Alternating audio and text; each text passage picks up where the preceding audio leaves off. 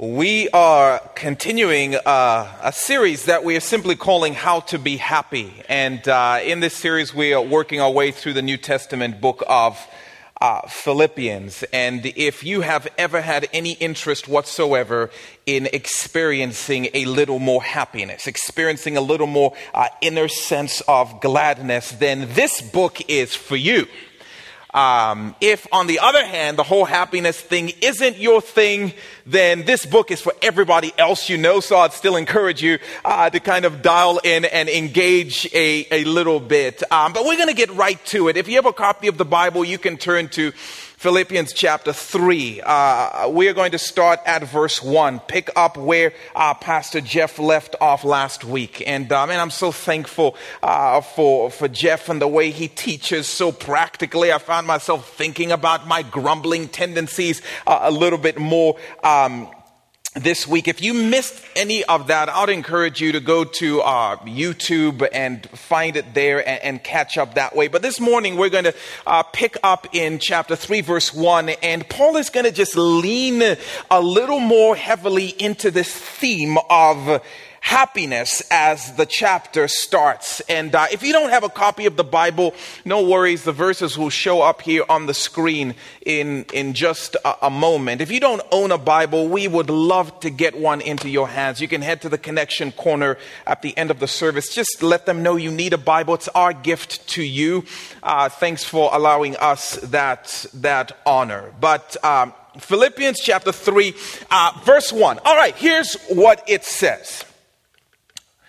Further, my brothers and sisters, rejoice in the Lord.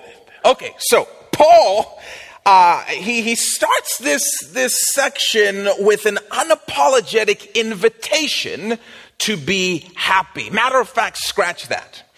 Um, invitation is not the right word. Um, Paul opens up this section um, of scripture, and what he does is actually gives an order to be happy. With his words, Paul is not um, wishing for or hoping for or praying for the experience of. Uh, inner gladness. That's not what he is doing. No, under the guidance of the Holy Spirit, Paul is commanding the Philippians to experience happiness. That's crazy if you ask me. Be happy, y'all. That's an order. That's how Philippians chapter 3 begins. Now, um, I don't know what your thought is about Christians um, or Christianity in general. I don't know what your thought is about the Bible, but I personally like it, and, and this is one of the reasons for it when I read things like this. Now, one of the primary reasons I was really slow to run to Jesus in um, the earlier part of my life was because I knew way too many Christians. And, uh, the majority of the Christians I knew were super sour Christians who were constantly, constantly uh, telling me all of the rules and the things I shouldn't do and the things I, you know, should do. And they were constantly telling me about all the fun things I was doing that I needed to quit doing. And so I didn't particularly like Christians or Christianity. So I reasoned in my mind because I was brilliant even then, um, I'll have you know. So I reasoned in my mind like, all right, well, I am going to, I am going to wait until I've had all my fun and I've got all the happiness out of my system. And then I'll come to Jesus and be sour with the rest of you because I definitely don't want to go to hell. That was my reasoning. Um, because as far as I understood it, I would get to the doors of Christianity and Jesus would meet me there and he would say, Come on in. But leave your happiness at the door. You are not going to be needing it here. And I wonder why did no one tell me Philippians chapter 3 verse 1? And I would just invite you to forget Christians for a moment, especially the sour bunch of us. The Bible that informs our Christianity is so for your happiness, despite popular opinion, it is so for your happiness that it orders you to be happy. That it commands you to experience an inner sense of gladness. Rejoice is an order. I don't know if you are aware of this, but God commands you to be happy. That shatters my construct from growing up in the church. And it's one of the reasons I love this book. Now, we, we've got to just camp here for a few moments because that's truth. This command to be happy is a gift that just keeps on giving. And here's what I mean just think about it for a second here. If happiness is an order, then as difficult and as stretching and as challenging as it may be for you to believe it with your unique story and your unique challenges, guess what? If happiness is an order, it means happiness must be an option. If Paul is ordering the Philippian believers to be happy, he must believe that they have the option to choose to order them some happiness. And what Paul would say is, yeah, to rejoice is a choice. Happiness is an option. If you're a follower of Jesus, Paul says brothers and sisters, which is just a description of those who've put their faith in the saving work of Jesus Christ, then happiness is within your reach.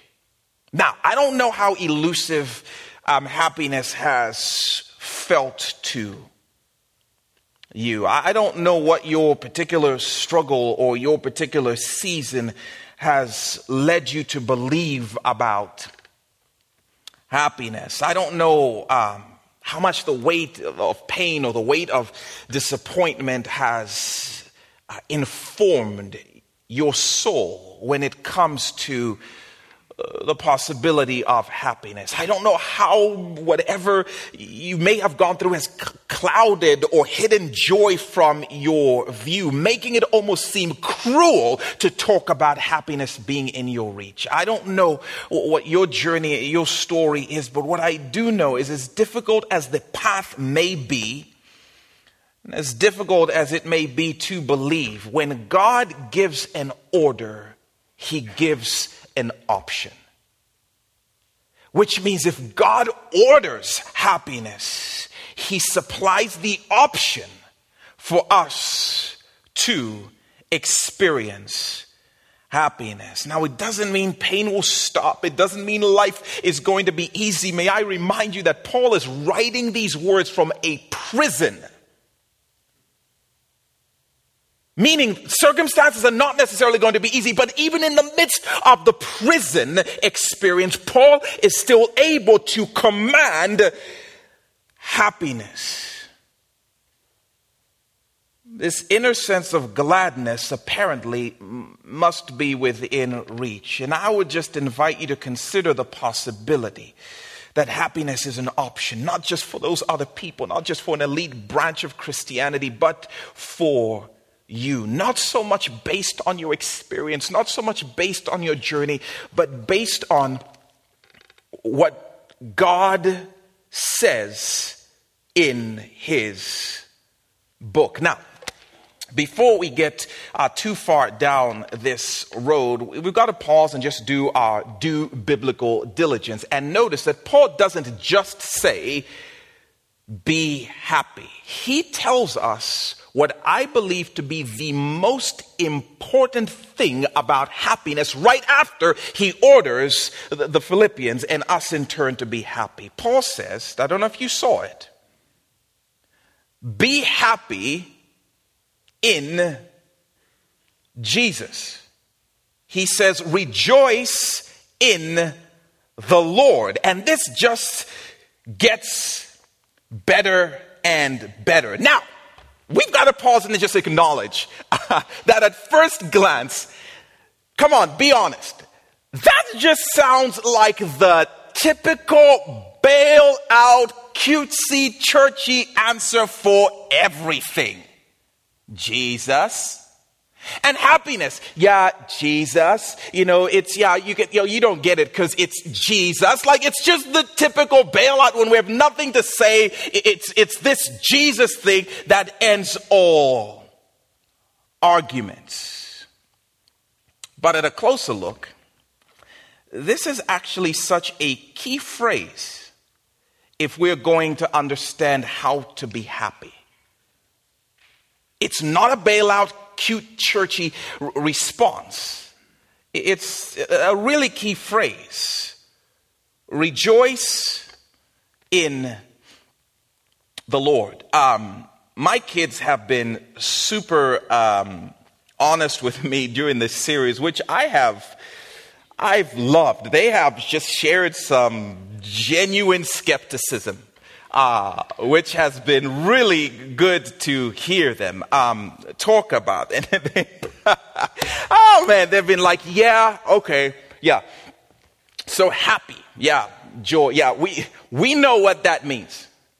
Um, when people at church talk about happiness, they they're talking about this like really special and secret kind of happiness uh, that is hidden in heaven, and you get to experience it only after you die.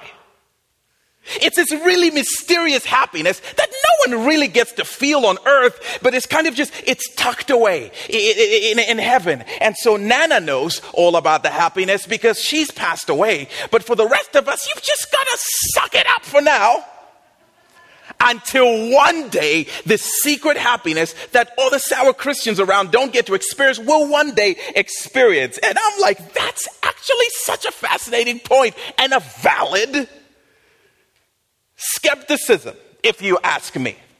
Um, and again, the way I grew up, I heard people talk about joy, but it was always with a, a, sour face, you know, and no one seems to be experiencing this joy. It was continually spoken of as something uh, in the distant future. But kids, for now, just suck it up and um, don't party like your miserable friends. And our kids are like, no, they seem pretty happy to me. Like you can you can keep saying that, but that does not seem accurate. But I do, I think sometimes we read be happy in Jesus and we treat it as if Paul for a moment has changed the definition of happiness. And he's not speaking about real happiness, he's speaking about Jesus happiness. Like that's different. It's not happy, happy. It's that Jesus happy. You don't get to experience, you know, inner, inner gladness here. It's more like a layaway happiness that you will experience one day after you die. But Paul is not introducing a different definition. He's not introducing a different kind of happiness. He's not speaking about a fake kind of happiness. No, happiness is happiness. He uses the same word. He's talking about happiness the way you think about happiness. He's not introducing a different kind of happiness. Paul is simply pointing to a different source for happiness. This phrase is so helpful. He doesn't say uh, it's a different kind of happiness in Jesus. No, he's saying happiness is happiness. I'm just pointing you to a source, to the source for happiness. Can I urge you to be happy? But be happy most in and most about Jesus. Because you can be happy in and you can be happy about a bunch of different things. And we need to stop lying to our kids and telling them that's not going to make you happy or that's not going to make you happy either. Because they may just try it and feel really happy doing it and then question the whole thing. No, it will make you happy. Happy is happy. Paul's not questioning what happy is, he is simply pointing to the source. He is simply saying, I'm saying make Jesus the primary source for your happiness. Because listen to me, the most important thing about your happiness is not how it makes you feel, but where it came from. The most important thing about your happiness is its source. That's what Paul is saying. It's its source. I was just thinking recently, you may not know this, so let me just share a fast fact about me that you don't care about. Perks of having a microphone. But um, you may not have known this, but one of my favoriteest things in the world to eat, I'll have you know, is, um, is a, uh, just a good old fashioned Whopper from Burger King. Um, Make it a, a double whopper, matter of fact, and throw cheese on that sucker. I love double whoppers with cheese from Burger King. Oh man, I'm just trying to tell you the culinary delight that is brought to my body is next level. It just, it just makes my taste buds sing. Like the hills are alive with the sound of music when I am eating a Whopper. If you want to see me happy, see me while I am consuming a double Whopper with cheese from Burger King. Oh, side note, by the way, a quick side note. If you want to see me miserable and wallowing in self loathing, see me soon after I ate the double whopper with cheese from Burger King. Oh, things get real. I, I, I, feel ugly. I feel bloated. I hate myself. I'm questioning the value of my life. The bathroom is alive with the sound of music. All right, TMI. But what, I'm just telling you. Oh man, it is rough for me in the aftermath. I'm just, I'm just telling you right now. The Whopper is a real source of happiness for me. It's just not a very secure source. And I always find that out very, very quickly because the most important thing about your happiness is its source. And Paul is saying, be most happy in Jesus. Make Jesus the primary source of your happiness because everything else is vulnerable. Think about it. Right? Like, I'm the skeptic. I'm like, yeah, of course, be happy in Jesus. Well, what do you wish he would have said? Be happy in you? Hmm. Um, I like me sometimes on certain days. And even on those days, it depends what time of the day, how I'm going to feel about myself. My mood is always changing outfits and doing weird things. I'm constantly tweaked and I'm constantly triggered by this or that feeling and this and that situation. If how I feel about me is the primary source of happiness, mm, I'm going to be happy sometimes but it's, it's not a particularly secure place. I don't know. I mean, maybe Paul could have said, hey, be happy in social media. I don't know. He wasn't advanced enough to know that, but I'm like, mm, yeah, 20 likes? Everyone hates me. Oh, 22 likes. I'm the man. Ha ha! Wait, she got 100 likes? How did she get 100 likes? No one likes her. Who am I even if she's getting those likes? And I'm going to scroll down my social media feed and then I see the dreaded words, you are all caught up. No! Come on, people, post some more. What am I supposed to do? Go to the bathroom by myself unaccompanied? Come on, let's keep this thing going. No, if how I feel about me is determined on people's likes and people's comments and people's followership, that's, that explains a lot in our culture.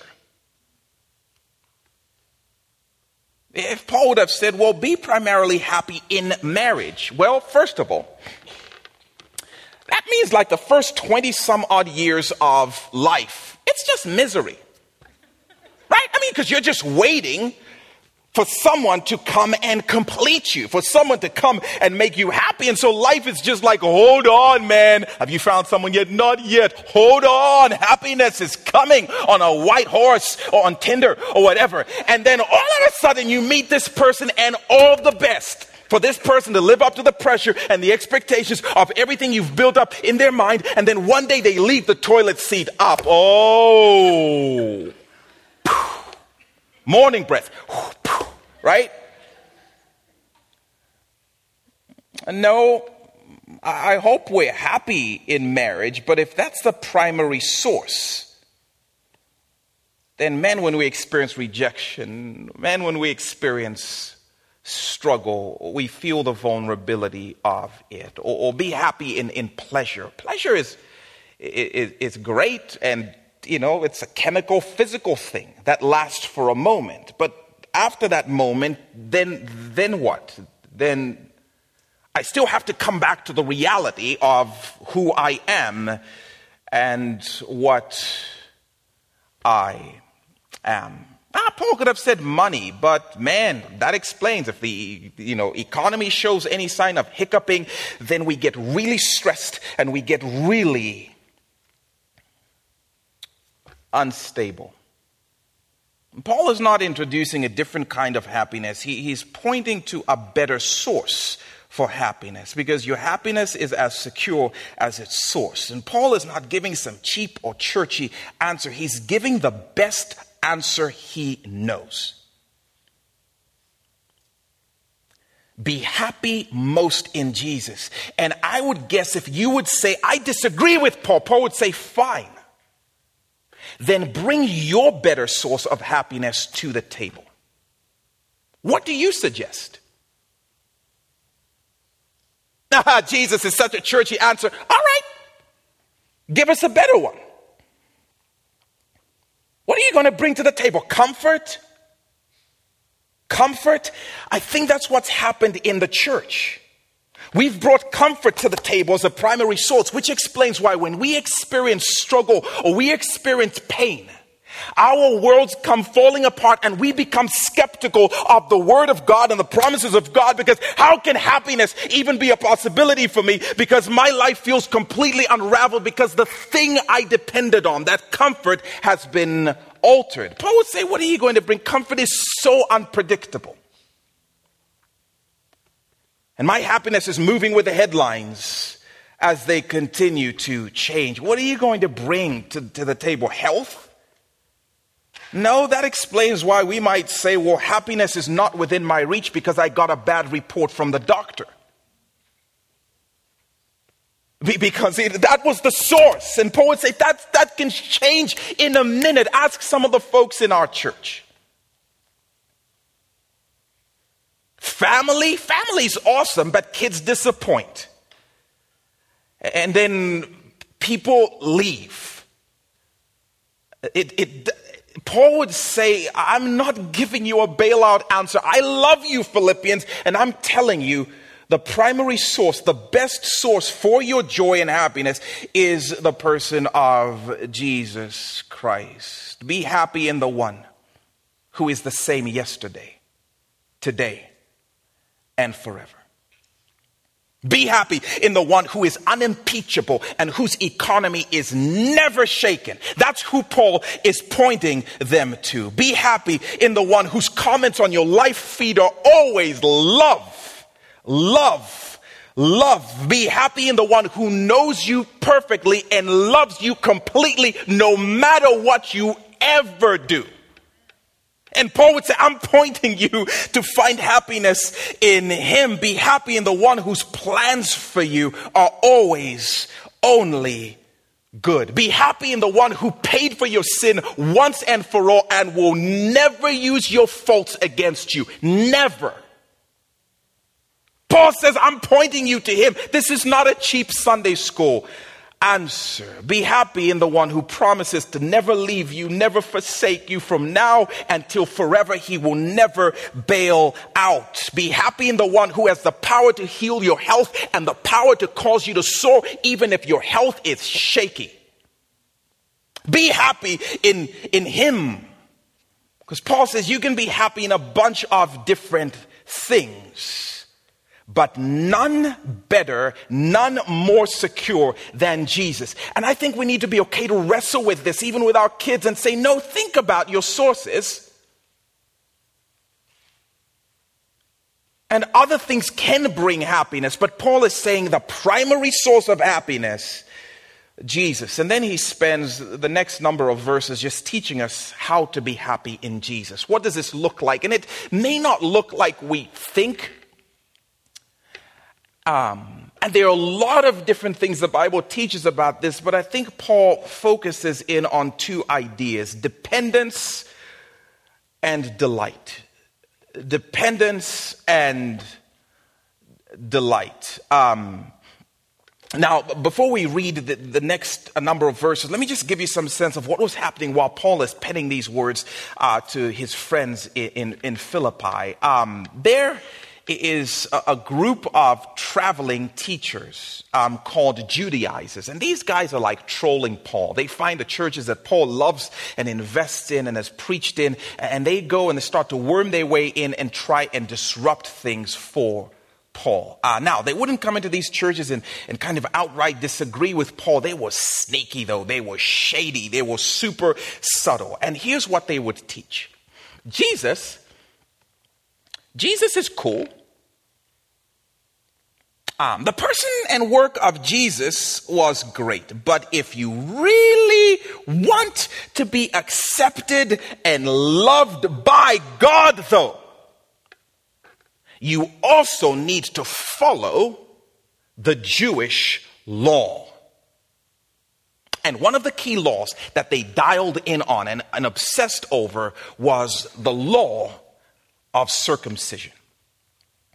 Circumcision. The, the physical um, evidence in the Old Testament that you were part of God's people, the people of Israel. Jesus and his work to take away your sin and make you right with God, it's decent.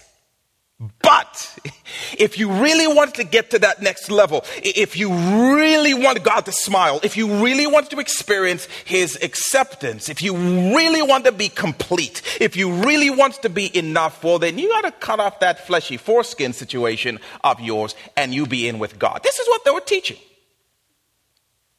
Paul hears about this and he is, he is furious. It's almost hilarious, but Paul, I'm trying to take you serious. He is so upset. He goes from joy talk to just calling these dudes some unflattering names in less than a verse. Second part of verse 1. It is no trouble to write the same things to you again, and it's a safeguard for you. Watch out for those, those dogs and he's using this, this as a term for like they're obsessed with flesh, like dogs. Kind of gross. These evildoers. Watch out for those mutilators of the flesh. He calls them cutters. Because of this thing that they're teaching. And then Paul reminds them of the gospel truth that he taught them. Verse 3 4. It is we who are the circumcision it is we who serve God by His Spirit. It's we who boast in Christ Jesus and who put no confidence in the flesh. And you better believe He intends the double meaning when He uses the term flesh. We put no confidence in the flesh. We are the accepted ones.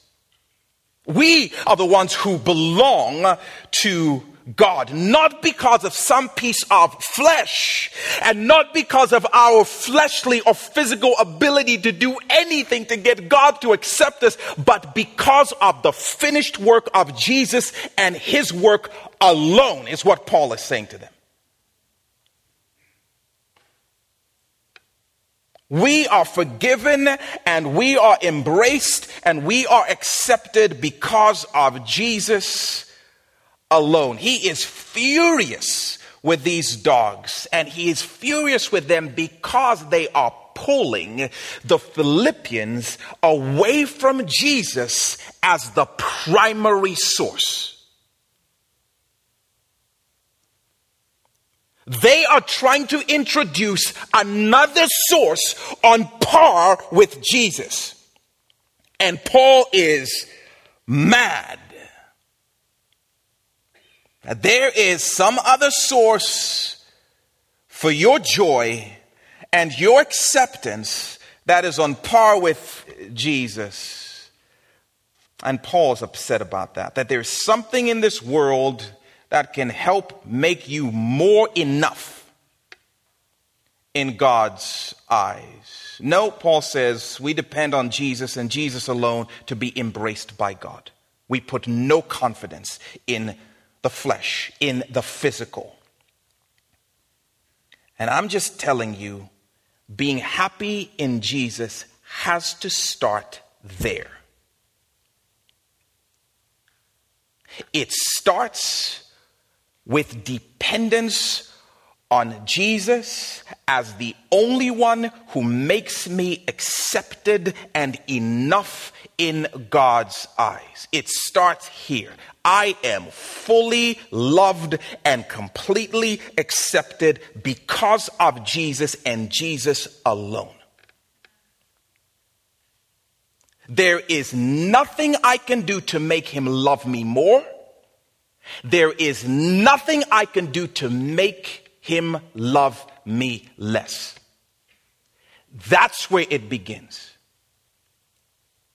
And when someone shows up and they start to communicate anything that adds to, you can see why Paul gets furious. But happiness in Jesus starts with a declaration of dependence on Jesus alone as the one who makes me accepted to God. And as was true for the Philippians, and I think it's even more true today, there will always be enemies of the gospel pulling us to do something more to be good with God.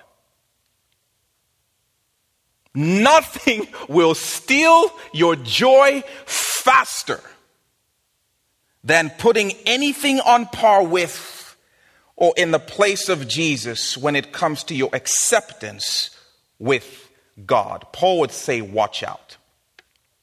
Now, circumcision may sound ridiculous to us in 2019, but we have our own things.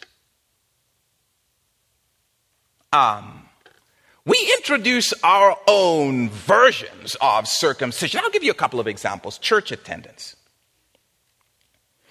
Uh, Got to get to church, man, to, to, to, to, to, to be right, to be right with God.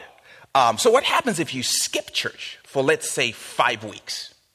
Oh, oh, God's not happy, man. We got to get back into church and get in that groove so, so we can, you know, get on the right side of. No wonder you're miserable when you come to church. Like, what? Now, if you never attended another church service, God would be smiling at you because of Jesus. And I'm telling you, you want to know what it means to be happy in Jesus? It is removing anything that you think helps God smile at you or love you anymore. And for us, church can become the new circumcision. Now, God's not going to think any different. He's going to love you any more or any less because you went to church or you didn't. Now, the people in the church might judge you. Um, that's different. A different story altogether. I can't speak for them. No, And sometimes for us, it's like, well, Jesus is great, but you also have to keep going to church. What? Jesus is great, but you also have to quit that, that, that thing you struggle with. You, you, you, you have to get over that habit. Jesus is great, but I got to stop doing that one thing. Really? God's acceptance of you is not waiting on you to stop struggling with something. He is smiling over you even in the midst of that struggle. But for us, we're like, no, no, no, no, that cannot be true. He is waiting for me to fix something in my flesh. Paul says we put no confidence in the flesh. Nothing will steal your joy faster than believing you still have to do something to get God to accept or to get God to smile on you. Jesus plus freedom from struggle will kill your joy. It's not true. Oh, okay, but Jesus is great, but you know, but, but Jesus plus reading the Bible though, like my devotions. No. False. In fact, if you read this book, you know what this book is going to be? A big foam finger pointing you back to Jesus. Telling you, hey, Jesus is amazing. And he's the only one who can make you acceptable to God. I, I can push the envelope since you're asking. Um,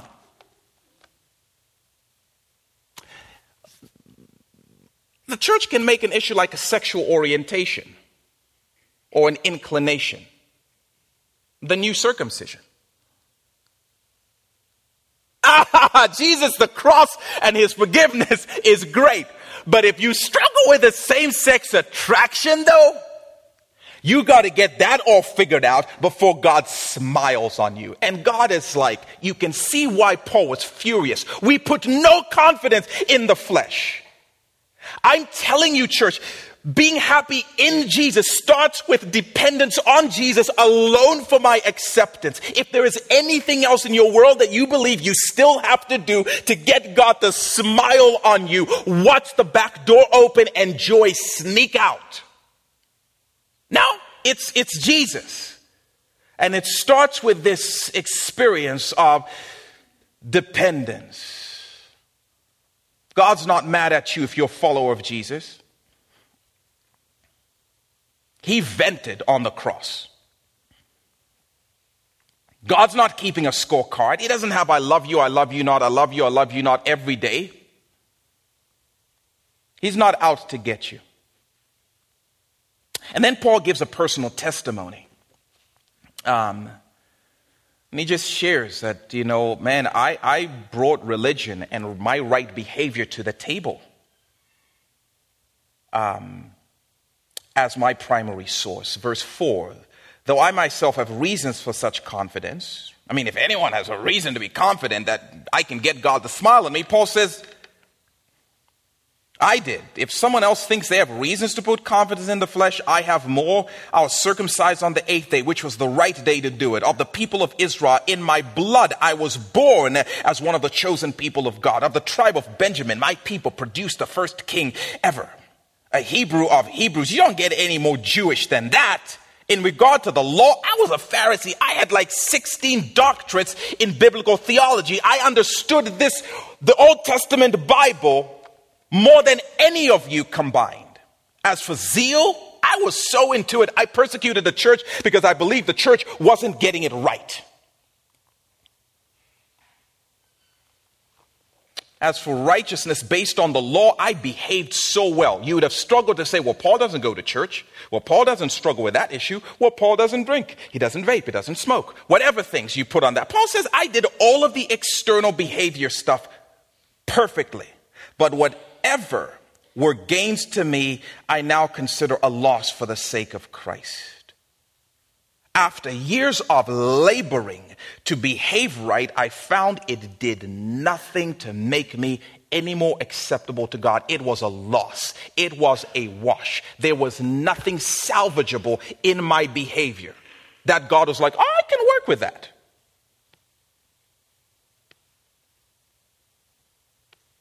I wonder what those things may be for you. but happy in Jesus starts with a declaration. No, it's, it's Jesus alone. Paul then says, let me take it a step further, verse 8. What is more, I consider everything a loss. Not just those things I listed, but everything a loss because of the surpassing worth of knowing Christ Jesus my Lord, for whose sake I have lost all things. I consider them garbage, as a matter of fact, that I may gain Christ. Verse 9 and be found in Jesus, in Jesus, not having a righteousness of my own that comes from the law, but that which is through faith in Christ, the righteousness that comes from God on the basis of faith. Paul is saying again, it's Jesus alone. Everything I listed and everything I didn't.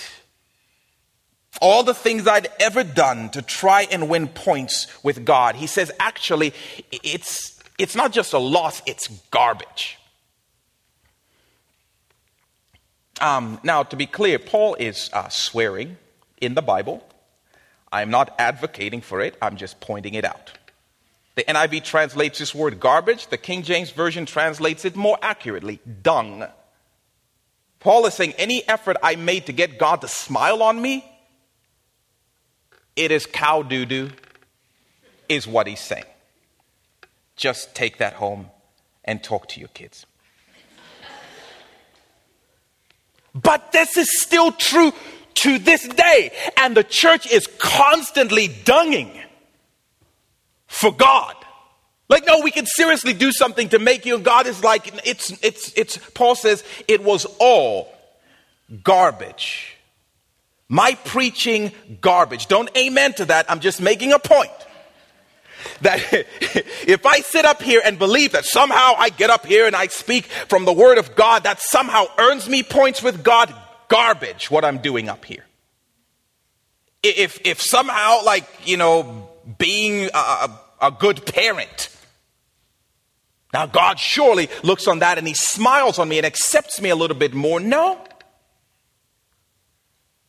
Happiness in Jesus starts with declaring dependence on Jesus alone to be right and good and accepted with God. And I'm just saying that to some of us, our journey towards happy in Jesus has to start with asking the question what are the things that I, I still believe when I do this, God loves me less? When I do that, now God loves me more. Now He's smiling. In fact, some of you who've put your faith in Jesus are sitting in this room and carrying heavy loads, believing God is viewing you in a way that Paul would say, no, now you're putting confidence in the flesh. I don't know if you knew this, but the majority of the time, shame is just you putting confidence in the flesh.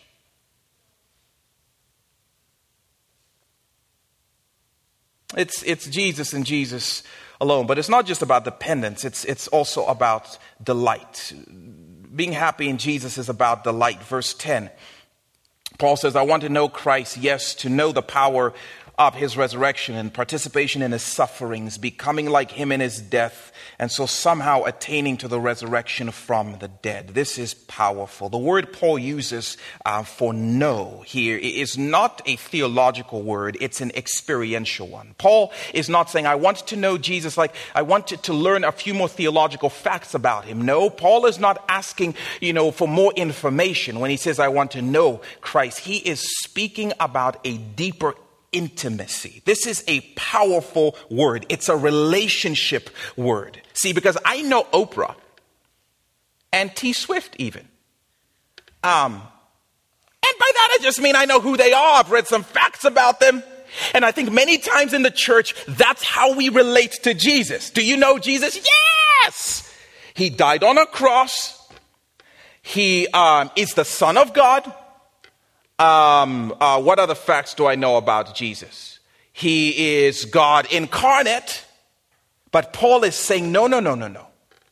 I want to know the person of Jesus, not in an information way, but in an intimate and up close way. Paul is not saying, I want to trust Jesus. He's already talked about that in putting confidence in Jesus. Now he's saying, I want to taste and see that Jesus is good. I want to bathe in his presence. I want to learn the sound of his voice. I want to know what his eyes look like and what it sounds like when he's singing over me. I want to know Jesus sitting with me in the valley and walking with me in the difficulty. I want to know Jesus singing over me in the joy. I want to know the person of Jesus Christ. I've read about his power. I want to experience his power.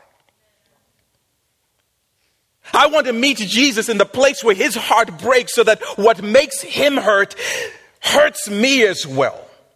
I want to know the person of Jesus Christ. And I'm telling you, being happy in Jesus is about a shift beyond just the information about Jesus, but the encounter with Jesus. And I think in the church there's a famine of experiences with the person of Jesus Christ. And, and we talk about what he did 2,000 years ago on a cross, and Jesus is saying, I want to meet you in 2019. I'm still alive and I'm still real and I'm still personal and I want to know you intimately. And this is what Paul is crying out for. This is so good to read because the goal of Christianity is not simply believing in Jesus, it's delighting in him. And I think for many of us, we've stopped at facts about Jesus, forgetting no, the goal is the face of Jesus. That's what heaven is going to be all about, by the way. It's not Bible study in a corner. What do you guys think um, about uh, the transubstantiation? Uh, no, it's going to be about lingering in his presence and being with him. Jesus saved us not just to believe him, but to know him and to find him to be the source of supreme joy. And I love what he says to wrap up here. Um, and the team, you guys can come on out. Um, not that I've already obtained all this or have already arrived at my goal. I love this vulnerability and humility, but I press on to take hold of that for which Christ Jesus took a hold of me Brothers and sisters, I do not consider myself yet to have taken a hold of it, but one thing I do, forgetting what is behind and straining towards what is ahead, I press on towards the goal to win the prize for which God called me heavenward in Christ Jesus. And if you want to know what the prize is, the prize is Jesus himself. And I love what Paul says. I'm not there yet. But here's what I know. I am saying, forget what's happened before this moment. From this point forward, I want to chase after Jesus. I want to run after him. I want to reach after everything for which he has reached after me. The goal is knowing and delighting in Jesus. And I love the fact that no matter who you are, no matter where you are, no matter how you come in here, no matter what your story has been, that you get to say today, forgetting what is behind, I'm declaring a fresh dependency on Jesus and Jesus alone for the smile of God. And I, I, want to learn what it means to better delight in Jesus. I want to go into his presence on a daily basis and ask him, show yourself to me. I've heard about you, but I want to experience you. I've listened to what they say about you, but I want to see you. I want to feel you. I want, I want to touch you, Jesus. I want to know you. Whatever has happened before this, Paul says, I'm just taking steps in this direction. And I love that he describes this as a process. I've not arrived yet. None of us have. But I am committed to taking steps in the journey, moving forward. And then it makes sense how Paul can order us to be happy. Because technically, what Paul is doing is he's just inviting us, he's saying, hey, I'm not ordering you to feel something. I am ordering you to, to keep running back to the source. Keep running back to Jesus. And when something sneaks up that makes you believe that God is no longer smiling on you, run back to the cross and what Jesus has done. But beyond that, run back to Jesus and who he is and just ask him over and over again Would you show yourself to me. And I love what Paul says in verse 1. It's no burden for me to repeat myself because there's power in repetition. There's power in repetition because sometimes I think the church acts like we act on, you know, January the 2nd. I went to the gym once and I don't have a six pack. This stuff doesn't work. No. It's the art of going back over. Uh, well, me and my wife, we had a conversation last quarter, and uh, this communication is, is for the birds, man. It doesn't work. Like, no. You never become better at something unless you repeat it, unless you go over and over back to the place. I think social media has taught us the art of moving on. If you didn't catch my interest right away, I'm moving on, scrolling past.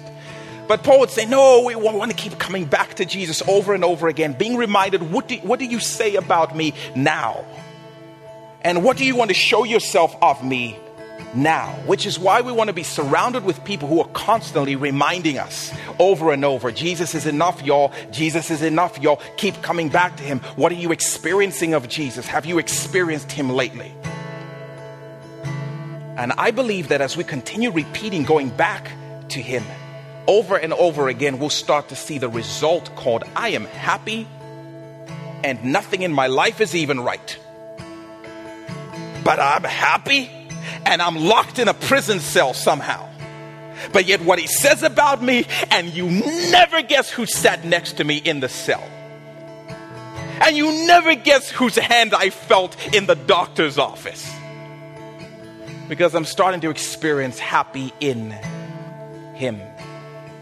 So I love that we get to take a few moments to have communion together because this is a returning.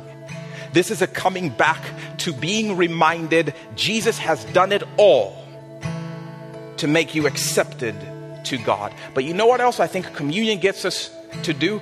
I hope that it'll be a moment for you to say to Jesus, I want you to be as real as this piece of bread and this drink. I want to taste you. I want to know you. I want to experience you just like I'm experiencing this communion. And if you're a follower of Jesus, as you take communion, I would invite you to just thank Him for what He's done to make you acceptable and beg Him to make Himself real to you. So, Izzy's going to lead us in a song. And I'll just ask you if you're a follower of Jesus Christ, when you get the bread, just hold it and the cup, hold it. We'll drink and eat together and make that declaration of dependence on Jesus and beg Him to help us delight in Him. And so, Jesus, we just pray even now that you would show up and do something rich in all of our lives and all of our souls. That maybe someone for the first time would recognize God is smiling over me. And that maybe somebody for the first time would say, I'm experiencing Jesus as real in this moment. And may our joy spring from that place. In Jesus' name we pray. Amen.